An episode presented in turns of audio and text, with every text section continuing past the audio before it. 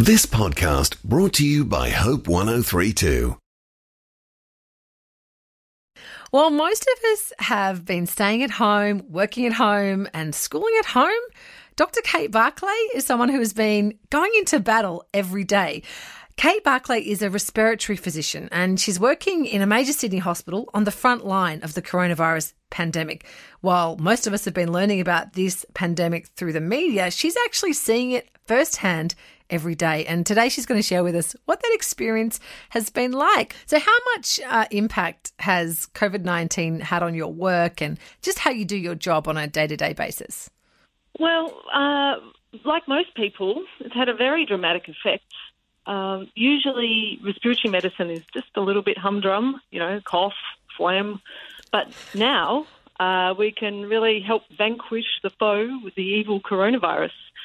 Uh, but seriously, to quote an Italian intensive care specialist, pandemic medicine is completely different, and you have to think completely differently. And it took me a little while to make that adjustment in my mind. Uh, the way that we practice medicine is no longer business as usual. The best analogy I came up with is that the difference in practicing medicine in wartime versus peacetime. Mm. So currently in the hospital, it's really been all about preparation and training. And in my clinic, my um, consulting rooms, it's about keeping patients safe by using telehealth and the staff safe as well, whilst trying to deliver good quality healthcare. Mm-hmm. So, what would like a normal day, if there is such a thing, what would that look like for you now? Well, uh, every day is a little bit different um, and variable, but usually my workday starts with hosting a Zoom meeting at 7:15 with other hospital doctors, and we, you know, about 20 of us to talk through various issues. And then a significant part of my day is spent working out policy and procedure around the management of these patients. And this is just a lot of discussion and brainstorming and problem solving.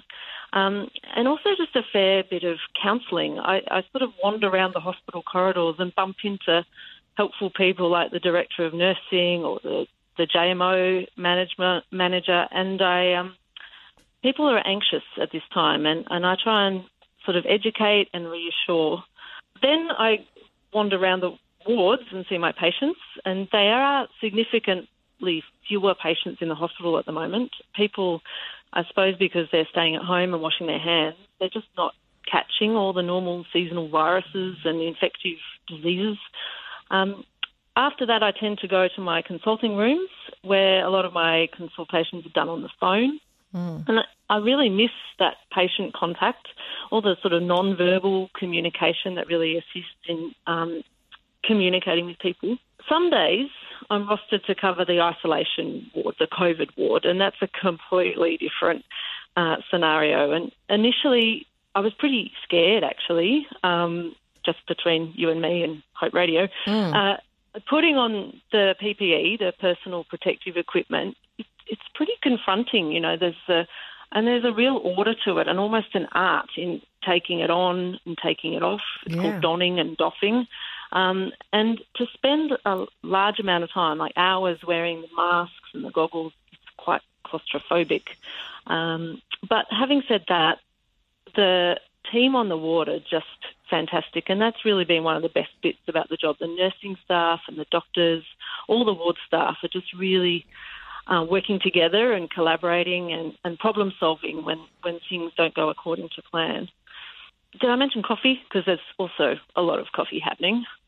The other sort of changes that have happened in my day, I suppose, is that I will wear scrubs at the hospital. So I come to the hospital, I can even come in tracky dacks and I get changed into scrubs and then I wear them around the hospital, and then I shower at work and you know wash my hair and everything, um, and I wipe down my phone and I you know wipe down my pen, and then I drive home and I wipe down the car, uh, and I leave my work bag outside, really to try and protect my family. So there's been a real change in in that sort of rigmarole. Yeah, I mean, uh, hospital staff, you know, and doctors generally concerned about catching COVID 19 themselves? Is it something that you guys talk about? Well, I think a lot of people are worried about catching COVID 19. Uh, it's not a problem unique to healthcare workers. It's really quite confronting for everybody to watch the news, you know, to see New York or to see Italy and hear the mortality figures. But unfortunately, healthcare workers are really overrepresented in patient numbers when you, you look at the data from overseas. And absolutely, we do talk about it and we worry about it. Um, but having said that, we're really Western Australia. We do have adequate PPE. And if you're trained in its use and you're not overrun with patients and you're not rushing and you have good infection control policies, actually the risk is minimal. And a lot of my meetings are about how to protect staff and keep them safe because it's really vital to our healthcare system that, that the health workers are kept safe. I'm speaking to Kate Barclay. She's a respiratory physician working on the, the front line against this COVID 19 pandemic. You've been on the actual COVID 19 wards. What have you learned about this illness from seeing it close up? I think the, the thing that has struck me is how variable it is. And that makes it difficult to, to treat and detect. So we, you you'd know from media reports there's asymptomatic people who are carrying it. There's people who just get a sore throat. There's people who maybe just lose their sense of smell. Obviously, those patients we're not seeing in hospital per se, but it's it is quite difficult to predict. The commonest thing that we are seeing in hospital is fever and dry cough. And the cough can be really quite aggravating, and people cough a lot. Uh, and the fever will last for a few days, and they'll just feel rubbish, like you do with the flu, feel really rubbish. But pleasingly, the vast majority of patients I've looked after have got better. They've mm. just needed a little bit of oxygen, a little bit of support, and they've walked out of the hospital ward and gone home. Uh, so, as as we all know, the majority of people do get better from this, and I, I think um, I've learnt that it worries people a lot, uh, and we need to, in some ways, have confidence in our healthcare system. We have such a great healthcare system in Australia, and we are now with the benefits of all the social distancing. We have so much. The hospitals have had so much time to prepare, and they're really well prepared. So even if cases go up, um, we've got robust systems in place, and I hope that reassures people. We've been very fortunate, really, in a way that um, it was summer, you know, when it all started, and we've had that extra, I guess, time that other places haven't had. Uh, you guys have been learning a lot on the run, and do you think that there has, over this time, been maybe some positive developments in healthcare, you know, that could lead to better health outcomes in the long term? Because, I mean, I feel like there's just been an unprecedented amount of cooperation and shared knowledge in this situation that we don't see normally in an everyday basis. What, what are your thoughts on that? Yeah, I think you're absolutely right, Katrina. I mean, there's heaps of examples about how the medical profession are working collaboratively around the world. I mean, almost on a daily basis, I could join in a webinar with international experts talking about various aspects of COVID 19. I mean, for example, all the, the medical journals that I'd normally need to pay for, they're providing all their COVID 19 related articles for free. Um, many teams uh, are openly publishing their research or their guidelines. Often, you know, it hasn't gone through the rigorous kind of editorial processes, but it really needs to get out there and help people. So there's a lot of collaboration, and I think it's absolutely fantastic. At the very least, we'll have a whole bunch of people who are very good at using Zoom That's right. That's right. More telehealth might help people in the bush, eh? Um, this has been, you know, it's it's going well at this point when we're speaking, um, you know, relatively to other countries. But obviously, when it started, it must have been so challenging. You know, how did you cope with that? How did you stay hopeful when this was such a rapidly unfolding situation that it you know, could have quite easily been overwhelming?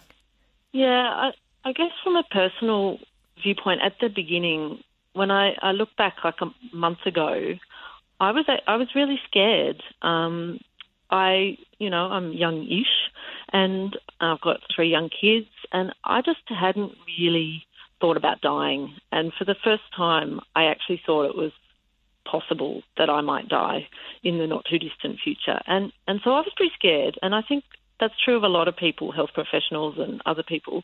And what I found helpful there were two two main things. The first was um, thinking about the generations who had to go to war, um, people who had to send their children, their sons to war, people who were fighting on the battlefronts. And I, I actually took courage from their example, their, their example of doing their bit for their country. And, you know, everyone needs to do their bit in this time, um, but not everyone's a respiratory physician, and, and I am. And this is my small contribution to the fight. The, the other thing that, that encouraged me was that God is in control, and even through the bad times, He, he doesn't promise that everything's going to be perfect all the time. And in fact, looking at James, where he says, Consider it pure joy, my brothers and sisters, when you face trials of many kinds. I just I found that really sort of encouraging that God doesn't say it's all going to be easy. There will be trials, but He can work miracles through the trials and the hard times. Uh, and so that also encouraged me to just get on with it and go on to that ward and, you know, fight the good fight. Mm. Do you think your faith has helped to sustain you with that? Oh, absolutely. Yeah. Uh, uh, it's hard. I mean, I'm kind of almost taking it one day at a time, just remembering God is in control. My church family have been unbelievably supportive. Um, you know, they're buying us takeaway, and a friend of mine sends me a Bible verse every day. And, and sometimes, because I'm on Zoom talking to doctors, I don't have time to read the Bible first thing, and just that message pops up, and it's it's really encouraging. Hmm. That's great. Is there anything we can be praying for you and for other healthcare workers, doctors and nurses at this time? I think becoming apparent that this virus is going to be around for a while.